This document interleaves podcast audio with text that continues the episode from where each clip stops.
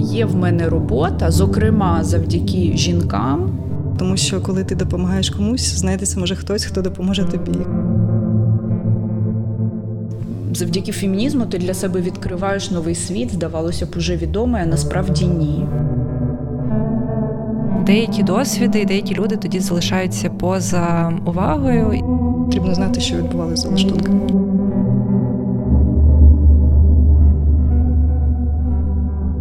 Вітаю е, слухачів слухачок подкасту Культурна робота.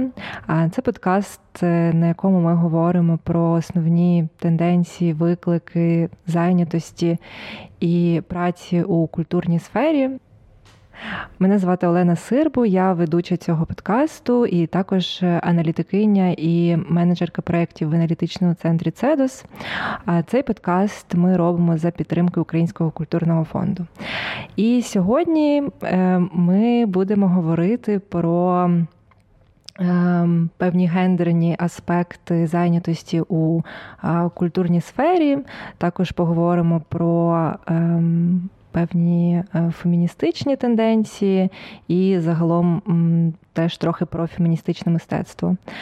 Ем, зі мною сьогодні дві гості: це Катерина Міщенко, редакторка видавництва Медуза, і Юлія Сердюкова, кінопродюсерка. Вітаю Добрий вас. День. Добрий день. Так, і я б тоді перейшла до такого вступного, напевно, запитання. Е, взагалі, от чому, чому ви вирішили працювати в культурній сфері? Що вас мотивувало долучитися до умовно культурних креативних індустрій? Доброго дня ще раз. Спасибі за запрошення. Це говорить Катерина Міщенко.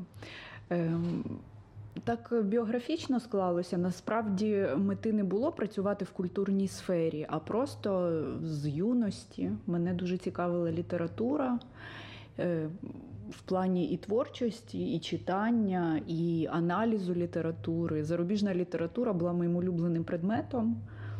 Але так склалося, що більш успішною, можна сказати, я була в німецькій мові. Тому я поступила на німецьку філологію, але вже під кінець навчання перейшла на історію літератури, і з цього, власне, почалася моя така професійна дорога в. Тому що е, сьогодні вже можна констатувати як культурна сфера, і з літератури я е, викладання літератури я перейшла в такий культурний активізм, почала робити спільно зі своїми колегами з кафедри літератури журнал Простори. Спочатку ми більше цікавились художнім перекладом, потім якось влилися в. Е, тогочасні низові ліві рухи, і нас зацікавила філософія, і політична філософія, соціальна критика, мистецтво.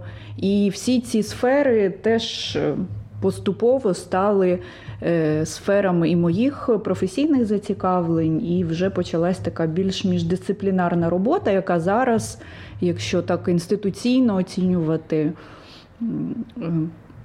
зосереджена в видавничій роботі. Хоча я і курую проекти, іноді мистецькі чи так більш широко культурні, перекладаю тексти філософські більшою мірою, трошечки літературні чи якісь публіцистичні, і також пишу. Ну, Чим, в принципі, займається, мені здається, будь-яка людина, яка в культурній сфері працює. Тобто вона поєднує дуже різні такі е, напрямки. Дякую, Катерина. Так, Привіт, ще раз дякую за запрошення. Це говорить Юля. І в мене так само праця в культурній сфері почалася з дитинства. І, мабуть, якийсь е, переломний момент, з якого я вже зрозуміла, що з цієї стежинки мені не зійти, стався в восьмому класі, коли я замість того, щоб а, зробити щось ем, пристойне, зрежисувала на Новий рік зі своїм класом виставу за романом Брема Стокера Граф Дракула. І це да, якось було від того багато емоцій різного фідбеку. Е, це трохи жарт, але але, але і не зовсім. І е, поступово захопленість захоплення театром переросло захопленням кіно. І починаючи ще з студентських років, я працювала дуже в різних сферах е, кіновиробництва. і кінокритикині в журналі, і в дистриб'юторській компанії, на кількох кінофестивалях. І десь з 2011 році, року постала, почала поступово продюсувати кіно. Е, теж це сталося випадково. Просто ми разом з друзями організували знімати кіно, і оскільки я там була єдина жінка, то звісно організаційна робота дісталась мені. Я тоді ще не знала, що це називається продюсерство, але за кілька років якось стало зрозуміло, що я продюсерка в нашій команді. Ну і потім я, як то кажуть, цю роль присвоїла собі і вже цим займалася е, цілеспрямовано. І зараз в мене своя е, дистриб'юторська компанія, яка називається Utopia Films. Але останні роки ще така тенденція, що я е, починаю. Також займаюся різними проектами на стику кіно та інших культурних сфер, на стику кіно і мистецтва, і трошки повертаюсь у фестивальну діяльність, але ж тепер вже у ролі співорганізаторки фестивалю, які ми робимо разом з колежанками. І е, обираю проекти, е, чи ми там разом з подругами і товаришками ініціюємо проекти, не виходячи з форми, а більше виходячи зі змісту і з наших спільних цінностей, які якраз е, феміністичні. Та дякую дуже, що поділилися своїми історіями. Я теж можу просто сказати, що ну я теж працюю ще на кінофестивалі е, короткого метру, і, власне, теж моє таке захоплення кіно ще почалося дуже рано в школі, і потім якось це для мене особисто це не було якимось свідомим вибором, але просто якось так склалося, що власне почала працювати е, в цій сфері. І е, я б хотіла далі ще от поговорити про продовжити говорити про роботу в сфері культури і от. Якщо говорити про якісь дослідження і про статистичні дані, то, наприклад, у 2016 здається році було одне дослідження, яке Британська рада проводила щодо ем, гендер, гендерних ем, аспектів зайнятості в культурній сфері. І от воно показало, що якщо говорити про кількісні дані, то майже в принципі половина, ем, тобто зайнятість у сфері культури, вона е, рівномірно розподілена між жінками і чоловіками чоловіками, там чоловіків там 52%, жінок там 48%.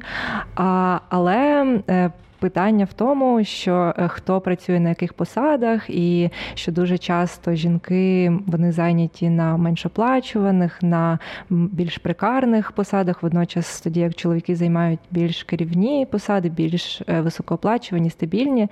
І от тоді ем, я б хотіла у вас запитати, якщо говорити про якісь тенденції, які ви могли б виокремити щодо роботи у культурній сфері, які от можна так е, аналізувати, виходячи з феміністських позицій, то от що б ви могли виокремити?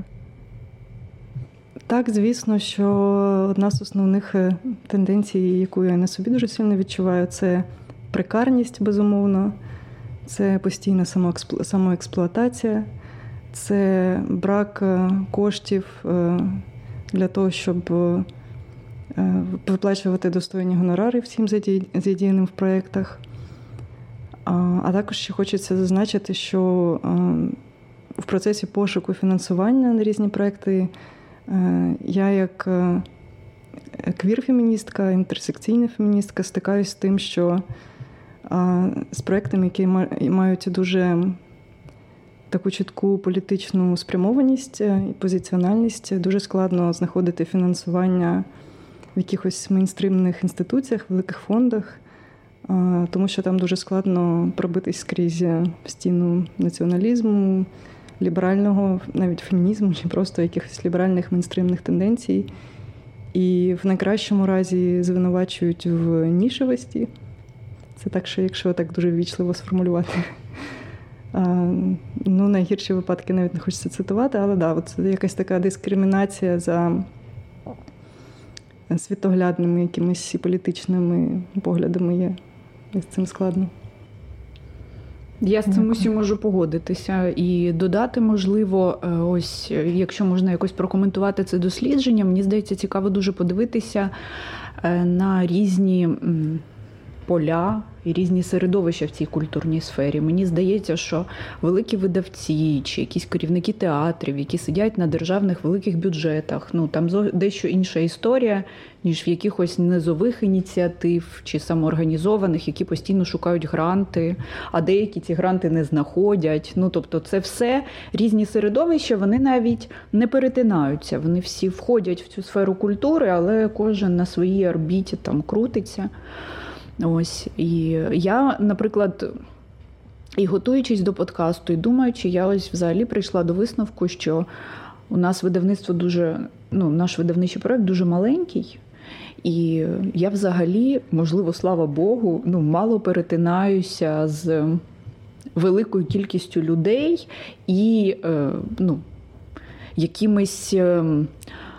Я не буду казати чоловіками, але носіями ось цих всіх дискримінаційних, якихось владних, патріархальних е, маркерів.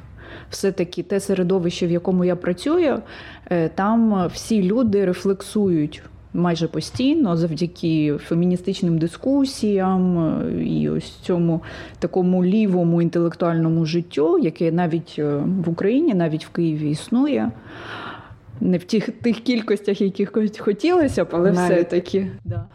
От, е, ну, Якось з цим більш-менш окей. Хоча моє ще спостереження, якщо ще щось додати до того, що Юля описала, це що. Е, Існує і досі, і це мені здається спільна проблема. Тут не варто постійно кивати на патріархат, а якось треба думати, як з цим впоратись що, наприклад, жінки, мені здається, швидше погоджуються працювати безплатно і дуже хочуть завжди допомагати. І в цьому бажанні допомагати, е, більшій готовності асистувати, більшій готовності відмовитися від статусу, від регалій. Ем, якби криється, є така якась гальмівна роль у цих всіх якостей, що в результаті жінка е, дуже повільно або взагалі не доходить до того, чим вона хоче займатися насправді, або до створення якогось продукту, е, який став би на 100% її висловлюванням, а не неоціненною допомогою в дуже багатьох інших проєктах, де хтось інший є е, автором ну, чи таким голосом номер один. І за моїми спостереженнями, чоловіки вони якісь такі більш чіткі і конструктивні, вони менше переймаються і дуже досить чітко рухаються до цілі. І ось я, наприклад, іноді маю такий привілей бути грошодавцем. Ось у мене є якийсь бюджет на видання.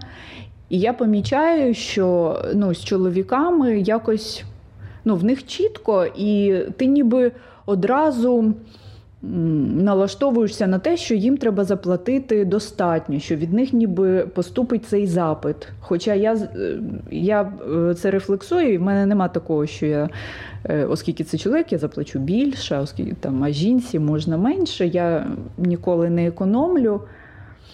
Якщо розписую гонорари для всіх задіяних в створенні книжки. Але ось ці моменти існують. І мені здається, що тут треба це всім е, дуже добре рефлексувати. І ну, я можу сказати від себе, що особливо жінкам, тому що, на жаль, Е, ну, тільки звинувачувати і тільки констатувати несправедливість замало, треба робити зусилля і відстоювати себе. Ну і це і для мене особисто важливо і постійний якийсь виклик. І я цього бажаю і буду все робити можливе від себе, щоб наснажувати інших колег. Я погоджуюсь з тим, що е, це велика проблема в тому, що жінки у культурній сфері, як і, мабуть, в більшості інших чи в усіх інших mm-hmm. сферах займають переважно обслуговуючі позиції, більш низькооплачувані позиції. Але я не дуже погоджуюсь з тим, що не потрібно дуже кивати на патріархат, а скоріше жінкам більше старатись. Тому що, е, як мені здається, ну і не лише мені, е, що е, патріархат як певна система там, цінностей, соціально-культурних, економічних стосунків, він по-перше, нав'язує певні ролі жінкам і чоловікам, як на рівні якихось світоглядних речей, так і є певні соціально-економічні умови, в яких від самого початку знаходяться нерівні, в яких знаходяться чоловіки і жінки. І е, проблема в тому, що цієї ролі допомагати, е, обслуговувати від жінки очікують, її так виховують. І е, це дуже несправедливо перекладати на жінку, мені здається, відповідальність, якби краще старатись, щоб цю роль рефлексувати і з неї виходити. Е, так само я можу сказати, що у своїй професійній діяльності я дуже часто зустрічаюся з жінками, які дуже там чіткі е, в комунікації дуже організований. Так, їм часто жінкам, з чим я стикаюся, що жінкам дуже часто складно назвати е, свій гонорар. Угу. Складніше назвати його яким, якусь е, адекватну суму. суму. Вони частіше схильні казати, та ну можеш мені заплатити скільки є, я можу допомогти, або там занижувати свій гонорар. І тут я якраз свою бачу роль як грошодавиці, якщо вона в мене така дуже рідко буває, коли мені вдається знаходиться фінансування на якийсь проєкт, то це туди залучати якомога більше жінок, навіть якщо це спеціалістка в сфері, в якій 90% е, чоловіків, там якісь технічні професії. І платити їй як мінімум на рівні як чоловіків, якщо є така можливість, і е, ніколи не погоджуюсь з тим, коли людина каже, що я готова працювати за менше. Е, це якась, мені здається, дуже важлива практика само взаємної підтримки mm-hmm. жінок в професії, в культурній, в будь-якій в будь-якій професії, яка от якраз цю інерцію допомагає долати. Тобто я би тут сказала, що так, це обов'язково треба міняти. Але е, жінкам в цьому треба допомагати, і mm-hmm. в першу чергу нам одна одній допомагати. Mm-hmm. Так, ось е, коли я це говорила, я мала на увазі, як допомогти самій собі, тому що для мене особисто це зусилля.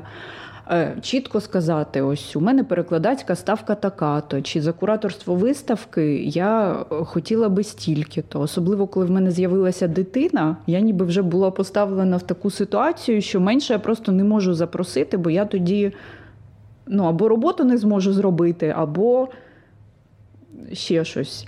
От. І я відчувала дуже великий тиск, це дуже важко. Це важко, ти борешся з якимось сором'язливістю, почуттям провини, яке взагалі невідомо звідки постійно в кожній, при кожному кроці тебе переслідує. І в цьому сенсі я теж зрозуміла для себе, що можна відчути себе людиною, визначеною певними структурами. Ну і, і потім наступний крок який? І ось я закликаю всіх, щоб наступним кроком все-таки було спробувати, якщо є сили, може трохи їх пошукати, але ну, якось ем, зробити крок всупереч цим структурам. Е, зрозуміло, що коли ми допомагаємо комусь, іноді це навіть легше запропонувати іншій жінці Е, цікавий проект е, чи гроші. Мені особисто легше, аніж відстояти саму себе в якійсь ситуації, де наді мною вже хтось є, і я залежу від цієї інстанції, інституції чи якогось роботодавця. І це може бути страшно. Да, я абсолютно з цим погоджуюся. Я теж часто таке переживаю. І саме тому мені здається, що тут важлива якась солідарність і взаємна підтримка і допомога, тому що коли ти допомагаєш комусь, знайдеться може хтось, хто допоможе тобі, і хтось тобі mm-hmm. скаже, та ні, твоя робота мусить все-таки тут стільки коштувати, mm-hmm. ти не мусиш поступатись. Угу.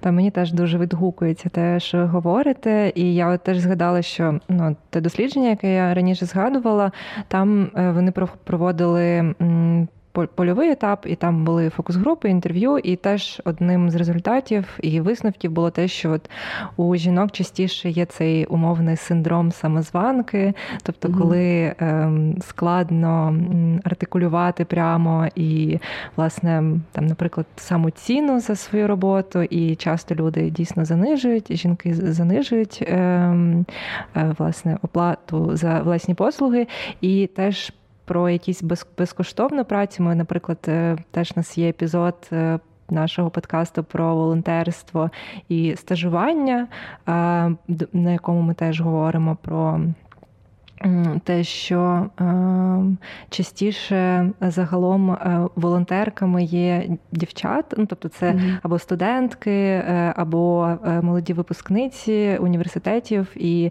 це переважно жінки, і дуже значно менше серед волонтерів, волонтерок є чоловіків, і зазвичай теж, як я з власного досвіду пам'ятаю, досвіду волонтерства, зокрема на кінофестивалях, що от чоловіки дуже там цінуються, тому що от вони ніби можуть там щось допомогти технічно, щось там підняти, якось ця фізична праця.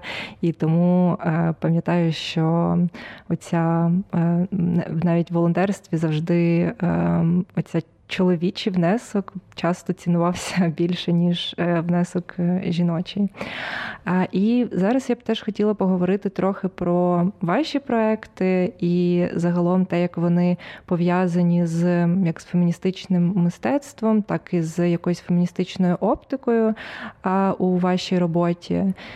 Ем, от може, Юлю.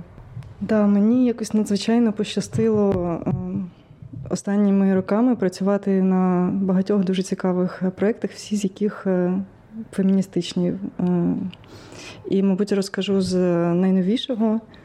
Е, це ми вперше цього року з колежанками і товаришками по феміністичному активізму організовуємо кінофестиваль феміністичного кіно, який називається Фільма. Е, буде проходити він онлайн наприкінці е, вересня, з 23 по 26 вересня. І е, там буде небагато фільмів, десь там плюс-мінус близько 20. Ми ще в процесі фіналізації програми.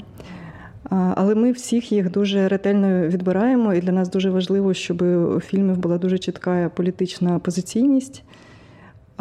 І коли ми намагались думати, от це наш перший фестиваль, ми багато свого часу мріяли про те, який би ми хотіли бачити ідеальний фестиваль. І в якийсь момент просто вирішили, що ми спробуємо зробити його самі. І дуже був хвилюючий момент, коли ми думали, на яких темах ми маємо зосередитись в перший рік.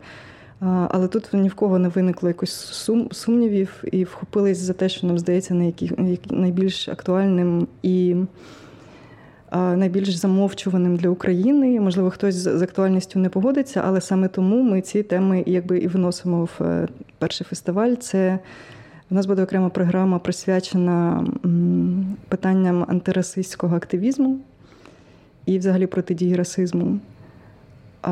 Інша програма буде присвячена трансактивізму і, взагалі, життю транс і небінарних людей. І Тут мені хочеться сказати, що е, все, що я там до того говорила, або після того буду говорити е, про жінок, тому що ми тут говоримо частіше, згадуємо жінок. Але це все, звісно, ці всі проблеми е, мають великий перетин з транслюдьми, з небінарними людьми, людьми взагалі всіх гендерних ідентичностей, окрім цисгендерних чоловіків. І ем, Інша програма, яка в нас склалась дуже цікаво за опенколом, який ми просто отак е, кинули по всьому світу. Е, з дуже відкритим формулюванням, що давайте разом поміркуємо, що таке феміністичне кіно. І ми отримали там більше 60 заявок з усього світу, з різних куточків. Були надзвичайно зворушені вражені, що в перший рік ми отримали стільки заявок. І ми вибрали п'ять стрічок, які ми е, для нас, якби умовно, вони об'єднуються концепцією радикальної любові. Так ми назвали цю програму Радикальна любов. І мені дуже подобається і сама ця ідея, і всі і всі фільми в цій програмі. Вони пропонують саме е, практику любові і солідарності як е, головний вид спротиву патріархату, капіталізму і взагалі всім видам пригнічень. Так що да, я дуже про фільму я можу багато говорити. Не знаю, чи варто, чи є ще часу можливість згадати кілька інших проєктів. А, Так, звісно, можемо. Да, ну, я І просто... може, от теж ну, для для мене дуже важливо, от ти якраз дуже класно зробила от якийсь акцент е, ну, на на тих, що от ви фокусуєтеся на досвідах, і тобто не Е, певних темах, які які не можуть не бути актуальними, але є для вас актуальними. І от мені теж цікаво, от. Е, які власне досвіди яких людей ви намагаєтеся зробити більш видимими у цих проєктах? Ну, Нас всіх наших колежанок, моїх нас об'єднує наша певна політична позиційність, це квір-фемінізм, інтерсекційний фемінізм. І це той фемінізм, який розглядає різні вектори пригнічення в комплексі бачать, що вони всі взаємозв'язані, і що всім е, упослідженим групам потрібно е, підтримувати одне одного і солідаризуватись в тому, щоб протистояти насильницькій е, системі патріархальній і капіталістичній.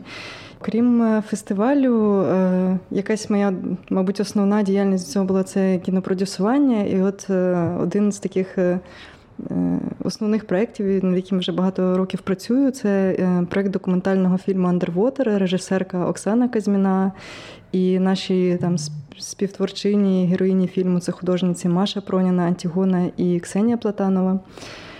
Ем, і якраз от з цим проєктом ми. Багато і довго над ним працюємо, і частково нам дуже складно е, просуватись саме через неможливість знайти в Україні фінансування на нього і підтримку, попри наші численні спроби. Але от в цього року ми е, дуже якийсь несподіваний поворот цей відгалудження, цей проєкт отримав, тому що в рамках роботи над Underwater ми багато розмірковували над е, ієрархіями і насильницькими практиками в документальному кіно в цілому, тому що ми намагаємось е, зробити процес створення документального кіно з Оксаною і з іншими учасницями е, максимально якимось е, етичним, не мінімалізувати якусь експлуатацію, екзотизацію. Постійно це рефлексувати, і ми постійно стикаємось з тим, що це дуже складно робити, е, оскільки ми працюємо в рамках системи, яка дуже ієрархічна і дуже насильницька. І в нас є певні обмеження, особливо коли ми вступаємо в стосунки з іншими інституціями, які нас фінансують або не фінансують. А, І це все відкладає свій відбиток. Ми дуже довго і багато про це думали, і я там, стикаючись з якимись іншими е, колежанками і фільмами в рамках своєї там якогось кіножиття, ем, про це думала. І от всі ці думки, які ми обговорювали з іншими людьми, в тому числі і з художницями, і от з нашою подругою і колежанкою художницею Валією Петровою, ми е, разом з Валією, Оксаною, Ксенією Машею.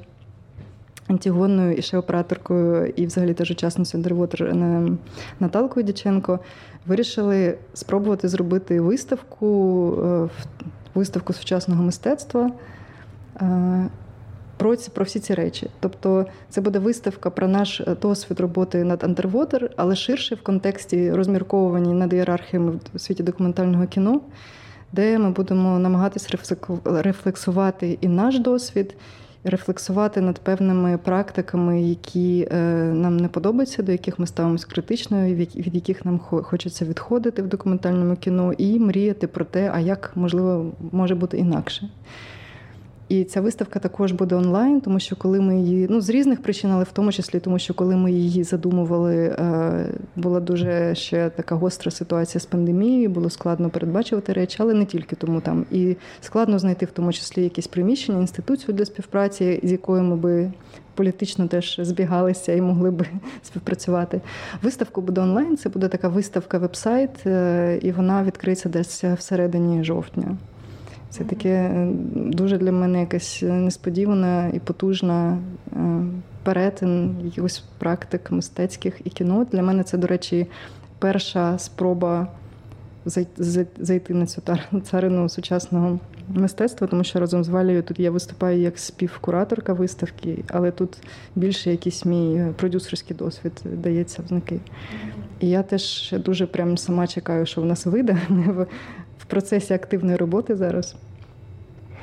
Так, Дякую, дякую, що розповіла. Тоді... А можна запитати, а ти могла б навести якийсь один приклад? Е, я думаю, може це і слухачам буде цікаво, і мені дуже цікаво. Ось е, неетичних практик чи якихось звичних практик е, в сфері документального кіно, які ви ставите під сумнів. Що це може бути? З чого ж почати? Е, ну, можливо, найбільш якась е, спірна і неочевидна річ, про яку е, часто сперечаються навіть документалісти документалістки, це те, що дуже часто режисер але також і режисерка знаходяться в більш привілейованій позиції по відношенню до людей, яких вони знімають. Угу. Наприклад, ситуація, коли не знаю, людина середнього класу з Європи приїжджає угу. знімати в якусь бідну країну. Якусь дуже е, маргіналізовану спільноту, чи то расизовану, чи дуже бідну. Uh-huh а може навіть і в себе в країні. Просто людина з середнього класу з великого міста приїжджає uh знімати в якесь бідне село. А, І знімають ситуації, які дуже людей у дуже складних ситуаціях, е, драматичних. Створюють про це якісь дуже красиві фільми, які е, цим режисерам або режисеркам Е, з різним е, успіхом приносять чи не приносять mm-hmm. гроші, але приносять якийсь символічний капітал, приносять щось, mm-hmm. заради чого вони це роблять. А герої героїні документального кіно, як правило, не отримують ніяких гонорарів, хоча це теж якась mm-hmm. велика частина їхніх ресурсів, емоційних, життєвих, їхнього часу. Вони просто якось віддають свою частину життя і е, не отримують за цього не фінансової нагороди, і часто дуже, дуже рідко отримують щось інше. Е, дуже часто стосунки з ними режисери переривають після завершення зйомок. Ем, дуже часто вони не режисери чи режисерки не сильно вникають в якісь особливості жит... Е, глибоко життя, як mm-hmm. там коректніше розповідати про ці спільноти, а просто використовують щось, е, що їм цікаво взяти якусь деталь і використати її в своєму mm-hmm. там фільмі художню. Ем, Ну, я думаю, що в принципі напрямок зрозумілий. Uh-huh. Да. І от е, таких фільмів дуже багато. А і от е, важлива деталь, найгірше, що найбільше е, мене особисто фруструє, що дуже часто такі фільми позиціонуються як правозахисні, які дуже допомагають людям боротися за їхні права, висвітлюють їхні проблеми. А Дуже часто, я не кажу, що завжди, да, але дуже часто за лаштунками це не так. Іноді навіть бували ситуації, коли фільм е, шкодив героям-героїням, mm-hmm. коли оприлюднення якихось їхніх ситуацій призводило до погіршення їхнього становлення, але при цьому фільми продовжують отримати нагороди. Е, дуже схвальні відгуки серед кіноаудиторії, серед е, фестивалів. І для того, щоб це бачити, треба якось е, налаштовувати оптику, вчитися, вчитись уважніше дивитись і сам фільм. Але буває так, що по самому фільму цього може mm-hmm. бути не видно, і потрібно знати, як відбувався сам процес. Mm-hmm. Тобто потрібно знати, що відбувалося за лаштунками. Mm-hmm.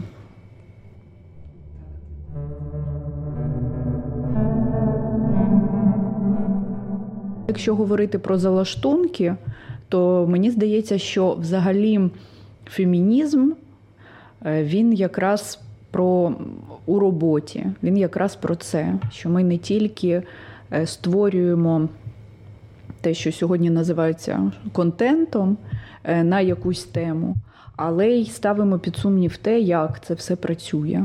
Ось в марксистських термінах, що е, рефлексуємо засоби виробництва, а не тільки продукт, який завдяки цим засобам е, потім з'являється. І ось в моєму видавничому проєкті у нас не всі книжки. Е, феміністичні, навіть не всі книжки е, ліві ну, класично ліві, ось якщо якісь там. Е, серйозні е, ліві критики будуть дивитися, ну досить можуть бути е, звучати в нас різні думки, окрім нацистських, звичайно, чи якихось правих це табу. Ось, але е, те, як ми працюємо і про що ми думаємо в процесі роботи над книжкою чи постпродакшена, коли ми її презентуємо і так далі, то скрізь ця оптика і чутливість вона присутня, як у роботі з. Підрядниками, дизайнерами, та навіть підрядник це таке дивне слово, таке підприємницьке. Це вже я як ФОП говорю. От Формально це підрядники, але насправді Е, ми якраз намагаємось вибудовувати роботу, щоб люди е, відчували, що це їхній проєкт також. Що вони долучаються, що їхня думка важлива. Вони не просто виконують задачу, а вони думають разом з нами. Ну і хочеться це далі розвивати і залучати людей. Насправді помітно, що ем, багато хто очікує якоїсь ієрархії, чи вже до неї якось початково готовий чи готова. От І з цим насправді важливо і досить цікаво працювати. Але тематично мені, наприклад, цікаво у фемінізмі. Ем, його дуже широкий і ну, справді безмежний потенціал. Ем, у нас виходила антологія вже якийсь час тому, вже її немає зараз у, у, у продажу, але вона є на сайті фонда Бьоля у вигляді PDF. Можна її скачати, почитати. Образ тіло порядок, гендерні дослідження в міждисциплінарному спектрі. І ось що мені було цікаво, коли я зі своєю колегою Сюзаною Штретлінг працювала над книжкою, це знайти ті сфери, які для нас ну, неочевидно можуть бути феміністичними це економіка, право, і як і що в них відбувається. І в нас ще був фокус на німецьких е, дослідницях, що теж в українському контексті досить мало відомо, е, з чим працюють авторки, дослідниці. От. І можливість подивитися на дуже різні сфери нашого життя з точки зору фемінізму, і які процеси в них відбуваються, уже феміністичні. Мені здається, що це дуже цінно. І це справді як е, ну, завдяки фемінізму ти для себе відкриваєш новий світ, здавалося б, уже відомий, а насправді ні. І це можливість його і переосмислити, і перевинайти, і, і покращити, звичайно, або радикально змінити. Ось Тому це е, дуже цікава робота і можливість е, е, поєднувати чи перетинати дуже різні сфери з цією оптикою, і навіть по-іншому осмислювати ту саму філософію. Це супер цікаво. І ось в медузі мені б хотілося працювати саме з такими темами, і щоб люди, які вже е, цікавляться фемінізмом і багато про це думають, чи щось роблять, щоб вони для себе відкривали щось нове, і ми розуміли, що. Е, світ виглядає по-іншому завдяки цьому, а не просто там жінки, жінки, жінки, що це про можливість іншого світу. Угу, угу. Так, а можна теж е, запитання? Ти кажеш, що ви видаєте книги не лише ліві, не лише феміністичні. Mm-hmm. І я зараз формую, але якщо не знаю, якщо з якихось причин тобі це некомфортно на таке відповідати, то О, Боже. не мусиш. Да. Мені просто цікаво е, запитати тебе називати дві книжки. Одну, наприклад, яка тобі е, дуже близька з тих, що ви видавали. Mm-hmm. І світоглядна, і одна, наприклад, з якою ти скоріше полемізуєш, і сказати, чому ти видала її вирішила видати, е, чому і чому це було важливо зробити. А... Так, дуже цікаво. Думаю, думаю. Ой-ой-ой. Можемо пізніше до цього повернутися, якщо це дуже Та несподівано. Ні, Це цікаве питання. Я просто перебираю книжки. Є така проблема, що якісь е, вже дещо підзабуті мною. Ну, я би сказала так, що остання книжка, яку ми видали, щоденник мотоциклістки е, по всій Європі з сатанелою. Це е, я не знаю, хтось в курсі, не в курсі. Ні, не знаєте? Ні, ну, ось дуже я цікаво. коротко розкажу.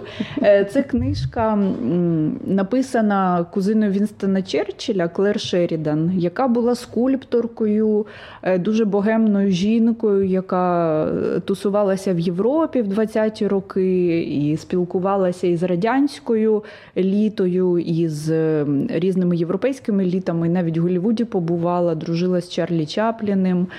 Ось і вона для своєї доби була дуже відкрита, вільна жінка, і насправді досить прикарна вільна художниця. І чоловік помер на Першій світовій війні. і Вона сама годувала дітей, і якраз е, зі своєї праці скульпторкою. А потім вона почала писати. Е, різну подорожню літературу бувала не раз в Радянському Союзі, і ось ми видали книжку, е, коли вона на мотоциклі разом зі своїм братом поїхала по ну вона це називає Росія, що якби.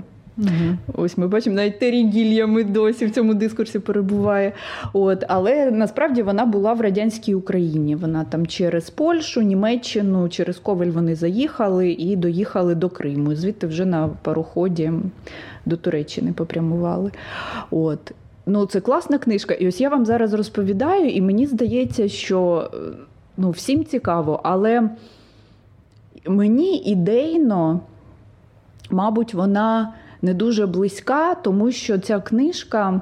Вона ці, просто цікава як історія. Ось що таке було, і такі були записки. І ось так людина бачила Україну в ті роки. Тобто вона якось, знаєте, ніби антропологічно цікава, чи якось так. Але мені, наприклад, ем, цікавіші книжки, які. Тебе якось змінюють або на рівні змісту, або на рівні формату. Або якщо вони змінюють мене, наприклад, як людину, яка створює концепцію видання, е, чи візуально, чи на рівні змісту, е, щось експериментальне, або яка вражає саме тим, про що там написано. І ось мені б хотілося, оскільки в нас видавництво маленьке, ресурсів небагато. Звичайно, що якби я була якоюсь там, е, не знаю, е, сестрою олігарха, я би тут створила цілу структуру і видавала просто там шаленими порціями всю літературу, яка в нас не перекладена, якої дуже бракує. Але оскільки я е, київський прикаріат, от, то хочеться просто, щоб книжка ставала для тебе пригодою. Ну, на жаль, в нашій ситуації кожен культурний продукт це якась неймовірна пригода, а не щось на конвеєрі, що ми можемо нормально зробити і рухатись далі. Ну і ось я намагаюся насолоджуватись процесом. От І е, ти коли запитала, як не дивно, перша книжка, про яку я подумала, це Чорна земля Тімоті Снайдера. І це цікаво, тому що Тімоті Снайдер е, він. Е, ідеологічно не ідентичний з моїми поглядами. В нього своя історія, якась і система теж уявлень про те, як е, робити суспільство кращими. Але книга, яку він написав, ось Чорна земля, вона настільки. Важлива для мене саме змістом, тим, як він описує Голокост, його причини, е, як він рефлексує Е, фантазії Гітлера, які вилилися потім в е, спроби дуже жорсткої колонізації Східної Європи, ну і України великою мірою. Ось і можливо, це теж пов'язано з моїм якимсь світовідчуттям сьогодні в Україні, коли е, я бачу, як дуже часто ультраправе насильство не сприймається всерйоз як загроза на суспільному рівні. Ну і екзистенційно ця книжка теж мені е, в контексті української війни теж ну, якось резонує. Ну і можливо в цьому плані теж фрейми війни Джудіт Батлер. Це, до речі, була книжка, яка вийшла саме через війну в Україні. Тоді в нас виникла думка, що немає жодної книги з сучасної філософії, які розповідають про сучасні війни, не просто там що-то ну, історичне чи якісь там. Е, із серії такого нонфікшену, більш популярного, а саме філософські речі, де ми бачимо, що ем, Батлер відходить від якоїсь феміністичної оптики, говорячи ширше про прикарність е, і крихкість людського життя, вона дає зовсім іншу чутливість і іншу перспективу на те, не, не тільки як ведуться війни, але як про них говорять, як їх репрезентують, як, зокрема, фотографії, ось в ну, в медіа. І що що це робить з нами, як з суспільством, що це робить з тими людьми, які стають е, жертвами, чиї життя перестають бути цінними і оплакуваними. І це, mm-hmm. мабуть, теж е, такий ситуативний мій вибір пов'язаний саме з тим, як я почуваюся сьогодні, ось в нашій країні, в нашому суспільстві. Угу, угу. Е, та е, це дуже цікава зараз розмова, така виходить. У своїй роботі а ви часто намагаєтеся критикувати певні е, практики, які ем, вважаються нормальними умовно, так і але які насправді ем, можуть бути і експлуатаційними, і тобто посилювати певні нерівності. Я б хотіла е, поговорити ще про певні структурні передумови, загалом, які обмежують ем, роботу жінок у культурній сфері, тому що ем, є це відоме есе здається, Лінди Нохлін, mm чому не було великих жінок-художниць, в якому вона говорить, що це загалом питання ставити так некоректно, е, тому що. Тобто існували завжди певні інституційні ем, е, обмеження, і це завжди не про якийсь індивідуальний рівень, а завжди про рівень інституцій і про якісь більш структурні обмеження, які існують, які можуть ем, не давати жінкам ем, реалізувати себе. І от хотіла б у вас теж запитати, які, на вашу думку, можуть бути а, такі обмеження у культурній сфері в Україні, зокрема, а, можливо, у закладах культури, але також в інституціях. Я можу почати. Я, мабуть, не наведу найбільш очевидний приклад, але який мені свого часу дуже сильно, скажімо, зашкодив. Е, це що переважна більшість так званих гейткіперів це чоловіки. І в сфері кіно це дуже сильно відчувається. Розкажу приклад, коли ми вперше подавали проєкт е, фільму Андервотер на глибині на фінансування в Держкіно. Два роки назад, здається, це було. Це проєкт, який е, розглядає тему насильства, але через е, феміністичну призму і має е, в першу чергу розглядає там гендерно зумовлене насильство, але також ну, там ну, невидиме системне насильство, в тому числі там по відношенню жінок, квір людей, гетеросексуальних жінок, жінок там з бідних, незахищених прошарків населення. Ну, але це якби на рівні теми. І е, комісія експертна, яка оцінювала наш проєкт, е, складалась з семи людей, шестеро з яких були чоловіки. І коли ми отримали ми після нашого пічу е, низький бал, і тоді нам не вистачило, здається, півбали до прохідного бар'єру, за яким би вже ми могли отримати фінансування. Е, ми надіслали запит в Держкіно е, з проханням показати нам картки з експертними оцінками і коментарями. Зараз це вже за замовчуванням, вони викладають. Тоді це треба було просити, потім чекати місяць-два, коли там буде настрій відправити. Але коли ми побачили ці картки, то була дуже цікава картина. Деякі е, люди поставили дуже високі оцінки і написали дуже схвальні коментарі. А, наприклад, троє людей поставили дуже низькі оцінки з однаковими коментарями. Е, вони були по-різному сформульовані, але думка одна: актуальність теми завищена режисеркою і продюсеркою. Отак. Mm-hmm. Як то кажуть, no comments. Ну, так, так, так. Да. Катю? Чи чи є в тебе За, структурні? Ой, так. Але тут, ви знаєте, мені здається, що культурна сфера в нас взагалі ем, прикориз, прикоризована, що навіть якоїсь, е, я не знаю, ну, всіх так мало, і всі такі нещасні, ну, принаймні в тій сфері, ось е, де я обертаюся, що внутрішні ієрархії, можливо, не такі е, токсичні, як е, загальна рамка, в якій ти існуєш. Е, чого бракує особисто мені? Ось мені найбільше, чесно кажучи, бракує чогось як авторці. Е, мені бракує інституцій, мені бракує видань, куди би я хотіла писати, інститутів навколо всього навколо письма, це критики, рецензії, людей, з якими я могла би бути в діалозі.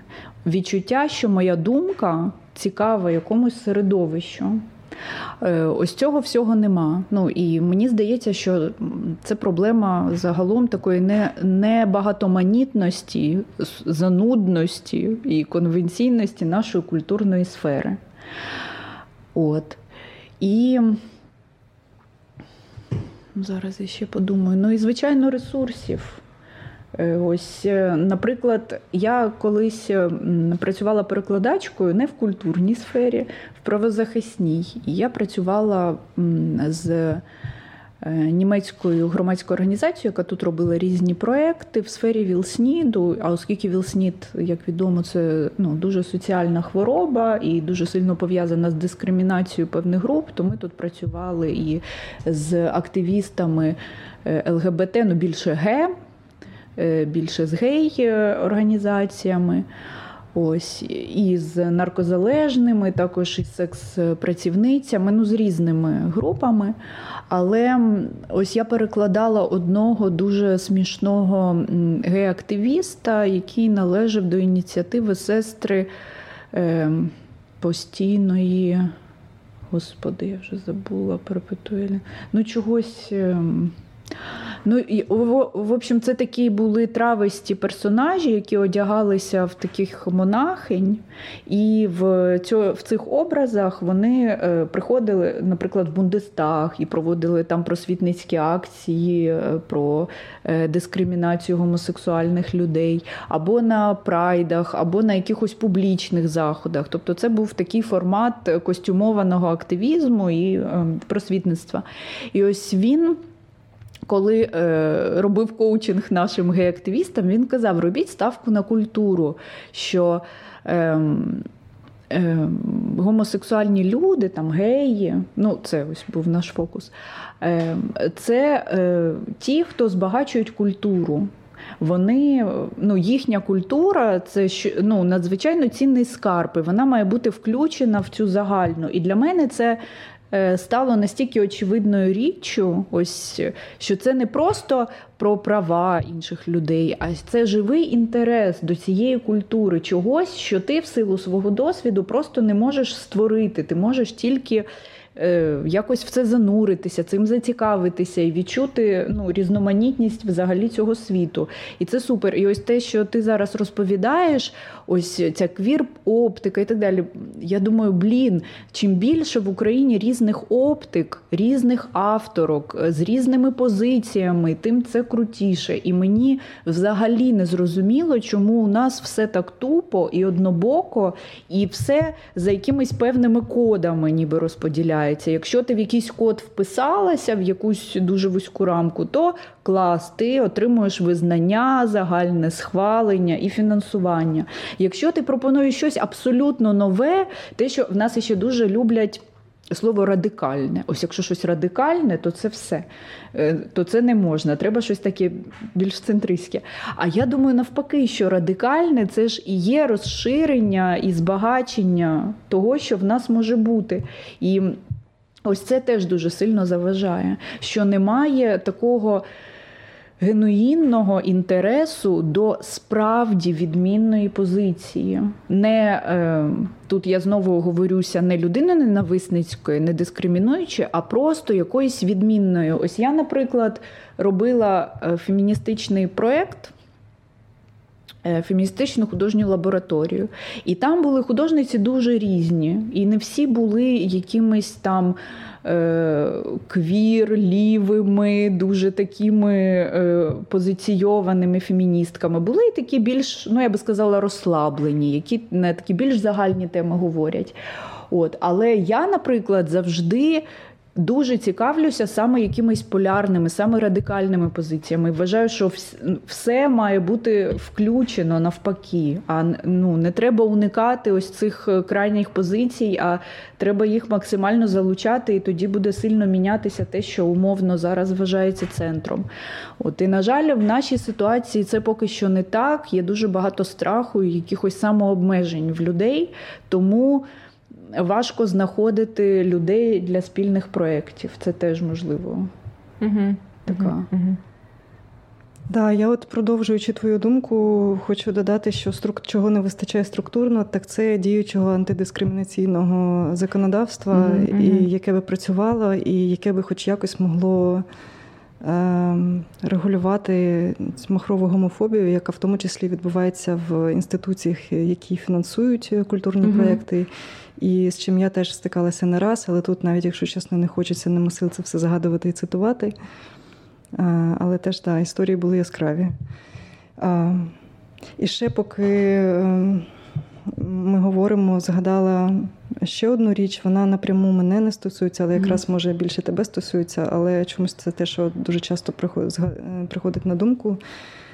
Це теж наскільки складно, структурно і економічно працювати жінкам, які виховують дітей. О, да. Боже, да. я про це навіть е, ну, це теж настільки самозрозуміла якась річ, що про це навіть не думаєш. Але тут мені здається, що загалом жінкам нелегко, не лише е, в культурній сфері. І причому з чим я стикнулася ще. Е, це з тим, що і тим жінкам, які допомагають мені з дитиною, допомагають мені працювати, їм теж жахливо. Ну тобто, це якась взагалі ось сфера догляду, це абсолютно дискримінована, упосліджена, нікому не потрібна сфера. А це якраз, е, по-перше, як Концепція турботи надзвичайно важлива для суспільства, але і сфера турботи в чисто прикладному сенсі, вона, звичайно, що має жіноче обличчя, і там просто караул, що відбувається. Ось, Але так, це ще крім е, чисто таких матеріальних речей, що у мене знизились доходи. Я не можу працювати зранку до вечора, в вихідні, нагрібати, як я це раніше робила, кучу проєктів, ніколи нікому не відмовляти, щоб. Е, не було якоїсь негативної потім інерції, щоб не зникали там замовники, чи колеги, чи якісь партнери. От зараз я це все не можу робити, і стає менше і менше. І я помічаю, що е, є в мене робота, зокрема, завдяки жінкам. У яких теж є діти, які дуже добре розуміють, що взагалі, ну, як ем, з цим усім жити.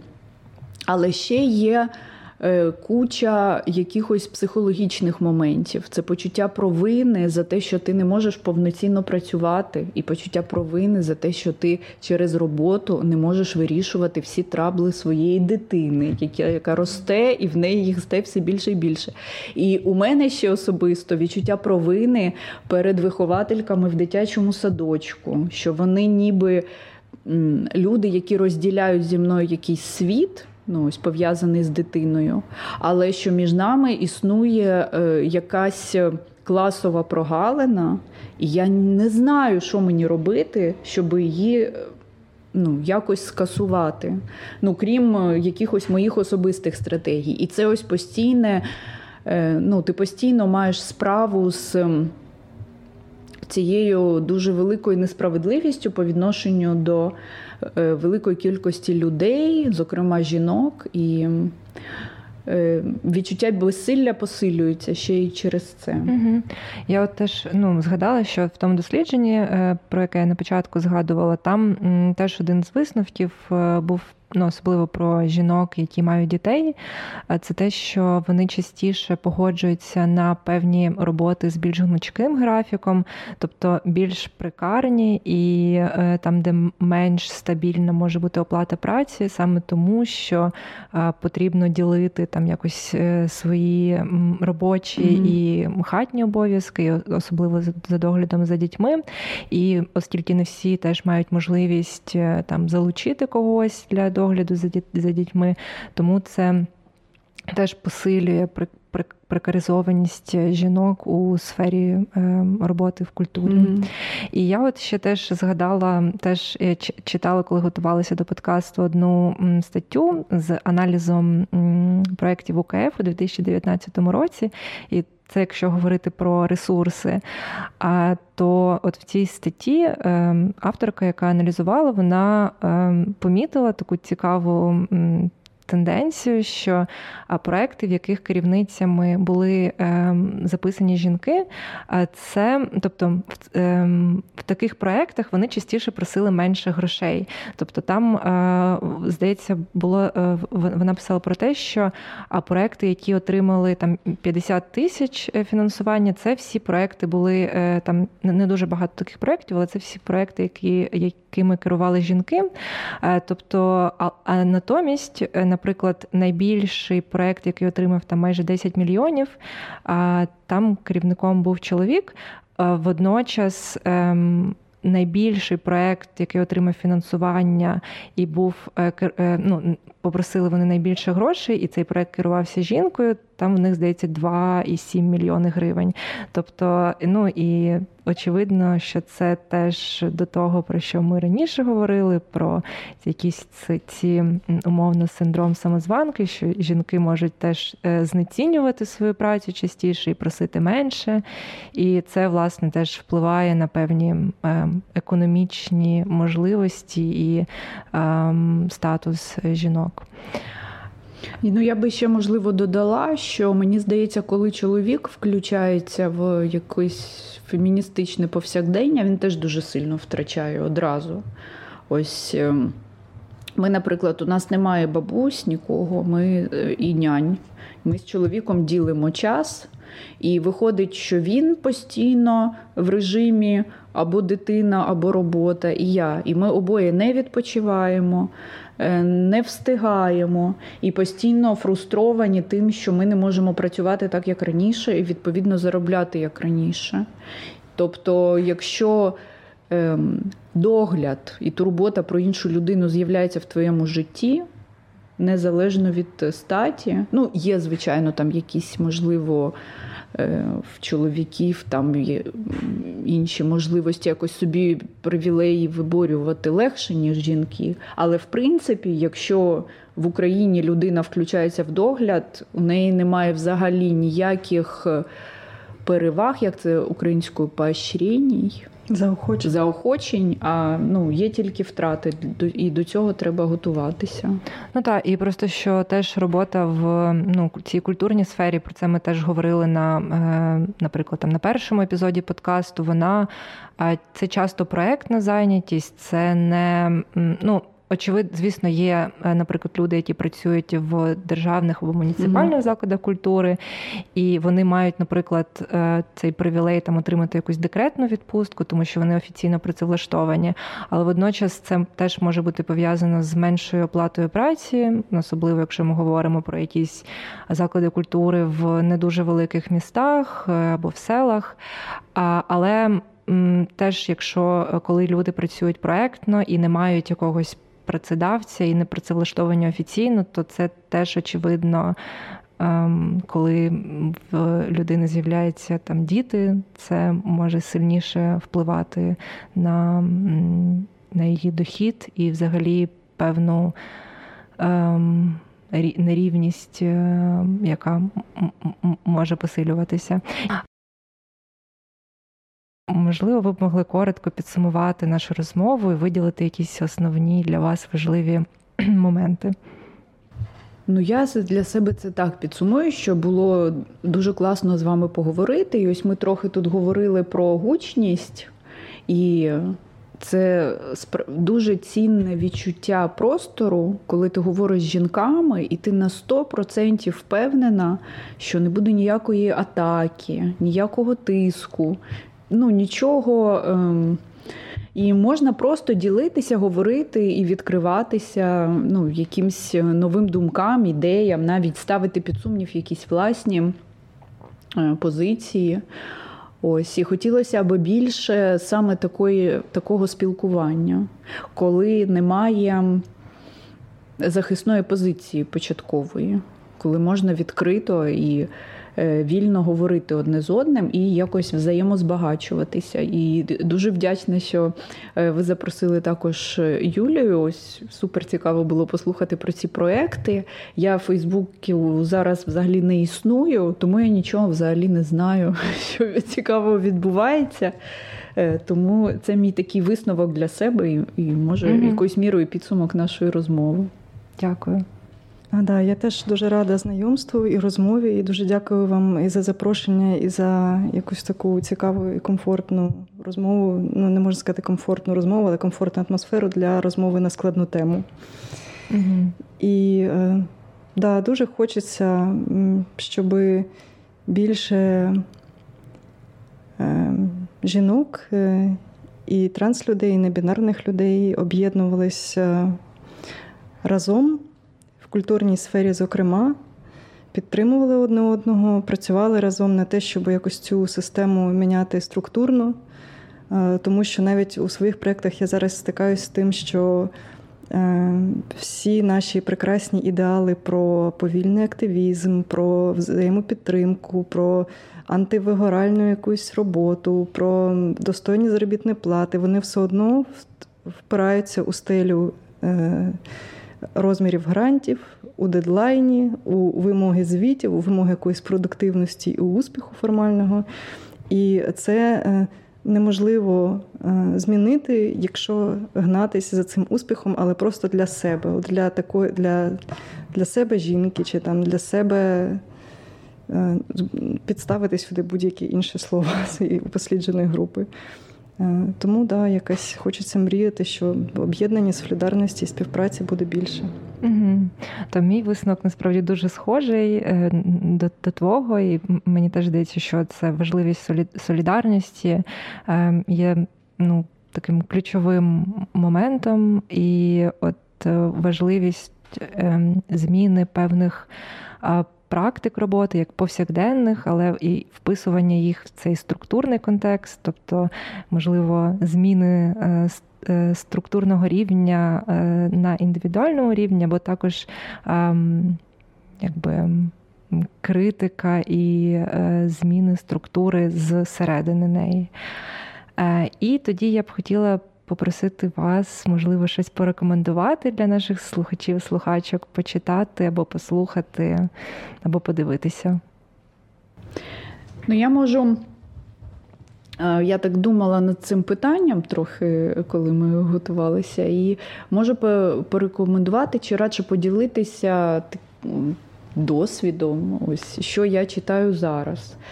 Ем, це книжка, е, вона англійською мовою існує, Дебори Танен. Ем, е, ти єдина, кому я можу сказати про жіночу дружбу і про те, е, що є її есенцією. Ну, Це така книжка досить ем, проста. Ось Для читання будь-кого. Тут не треба мати ніякої взагалі попередньої підготовки, феміністичної чи ще якоїсь теоретичної. От, Але справді дуже цікаво. Ось на чому базується жіноча дружба, що її вирізняє, що це насправді культурний феномен. І ось в чому він полягає. Це така книжка. Ну і, мабуть, я її читаю, тому що для мене жіноча дружба це важливий дуже такий аспект життя, і який е, ну, взагалі в нашій культурі дуже якийсь упосліджений, недооцінений, але дуже часто це те, що допомагає жінкам взагалі якось виживати і е, допомагає їм впоратися із е, повсякденням. Ще я читаю книжку про фемінізм у третьому світі в усіх країнах, які для нас неочевидні в силу того, що називається домінантного дискурсу. Іран, Афганістан, Індія, Шрі-Ланка. Ось я сьогодні взнала, що перша жінка-прем'єр-міністерка в світі була в 60-му році на Шрі-Ланці. Але в той же час авторка книги говорить про те, що але не думайте, що це дуже круто і це феміністичний прорив. Тому що давайте подивимось на решту жінок і в яких умовах вони живуть, то що тощо. Ну, це така книжка на перетині е, критики колоніалізму і. Ем, фемінізму. І, ну, і я її теж почала читати в контексті подій в Афганістані, подумала, що е, нам в Україні треба більше думати про е, досвід е, різних імперіалістичних потуг в країнах, тому що ми теж насправді в дуже поганій ситуації, і треба хоча б якось. Дискурсивно солідаризуватися з іншими країнами, в яких зараз дуже страшні речі відбуваються. І, до речі, є ще таке прекрасне видавництво Сафран, українське, яке перекладає е, там. В'єтнамську, китайську, японську літературу. І ось у них є книжка, ось це з української мови можу порадити: Жіночий емірат, знак питання про політикинь мусульманського світу і взагалі про ісламський фемінізм. Її упорядниця Наталія Малиновська. Я цю книжку е, придбала на книжковому арсеналі, ще не читала, але всім раджу. Давайте занурюватися в контекст е, міжнародних подій, але не західного е, дискурсу, який для багатьох є якимсь зразковим, а тих країн, про які ми дуже мало знаємо. Угу. Дякую, Катя. Так, ну я в плані кіно, звісно, Хочу безсоромно всіх запросити на фестиваль фільму, який відбу... фільма, який відбудеться з 23 по 26 вересня. Буде проходити онлайн.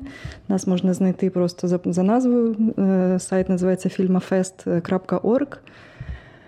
І сподіваюся, що е, програма вас не розчарує. Але також хотіла порадити кілька е, ваших колежанок, які роблять подкасти, які я теж дуже люблю слухати. Це страшно подкастошна і це Квір Радіо на яких е, виходять, е, читають дуже важливі феміністичні тексти, обговорюються різні е, явища з точки зору теж квір-теорії, квір-людей.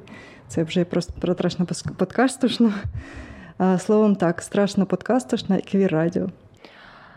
Я ще хотіла порекомендувати кілька речей від себе. Це, по-перше, книга Право на істину, розмови про мистецтво і фемінізм. А яка вийшла під редакцією Оксани Брюховецької та Лесі Кульчинської. Це така збірка інтерв'ю з художницями і активістками про їхні ем, практики, які, зокрема, пов'язані з феміністичним мистецтвом і з е, фемінізмом. І також це випуск ем, журналу Спільне гендери праця, як і весь випуск, так і статтю переклад е, філософки Ненсі Фрейзер Фемінізм, капіталізм і підступність історії.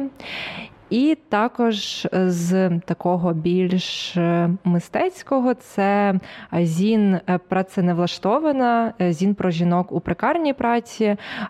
Це теж така збірка історій про роботи жінок у різних сферах, зокрема і у культурній сфері. І також подкаст Дами з кіном. І як і весь подкаст, так і дев'ятий випуск про документальне кіно, оскільки ми тут багато теж говорили про про ем, документальне кіно, то я дуже раджу його послухати.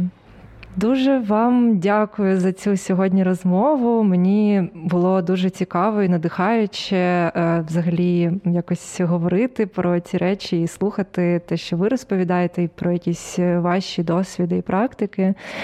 Е, я тоді е, ще можу сказати, що в нас є форма для відгуків, які ви можете залишити ваші відгуки про сам подкаст, але також розповісти про свою історію роботи в культурній сфері.